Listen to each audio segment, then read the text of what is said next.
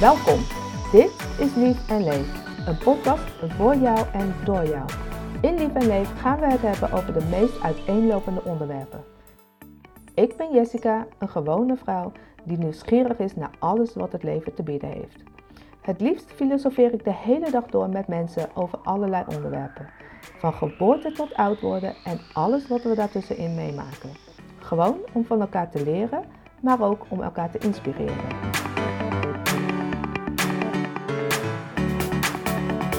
Om een gesprek te voeren heb ik natuurlijk een gesprekspartner nodig. Ik wil van Lief en Leef een podcast maken voor iedereen om naar te luisteren, maar tegelijkertijd wil ik er ook een platform mee creëren voor iedereen die zijn stem wil laten horen. En hiervoor heb ik jullie hulp nodig. Iedereen heeft wel eens de behoefte om een goed gesprek te voeren. Gewoon over alles wat je leuk vindt. Of het nou over zwarte katten gaat of zwarte gaten, Donald Trump of Donald Duck, alles kan. En samen kletsen is ook nog eens leuk en gezellig.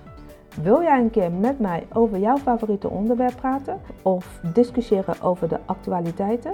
Of gewoon lekker filosoferen over van alles en nog wat? Dan nodig ik je hierbij van harte uit om een keer mijn gesprekspartner te zijn en jouw stem te laten horen via Lief en Leef.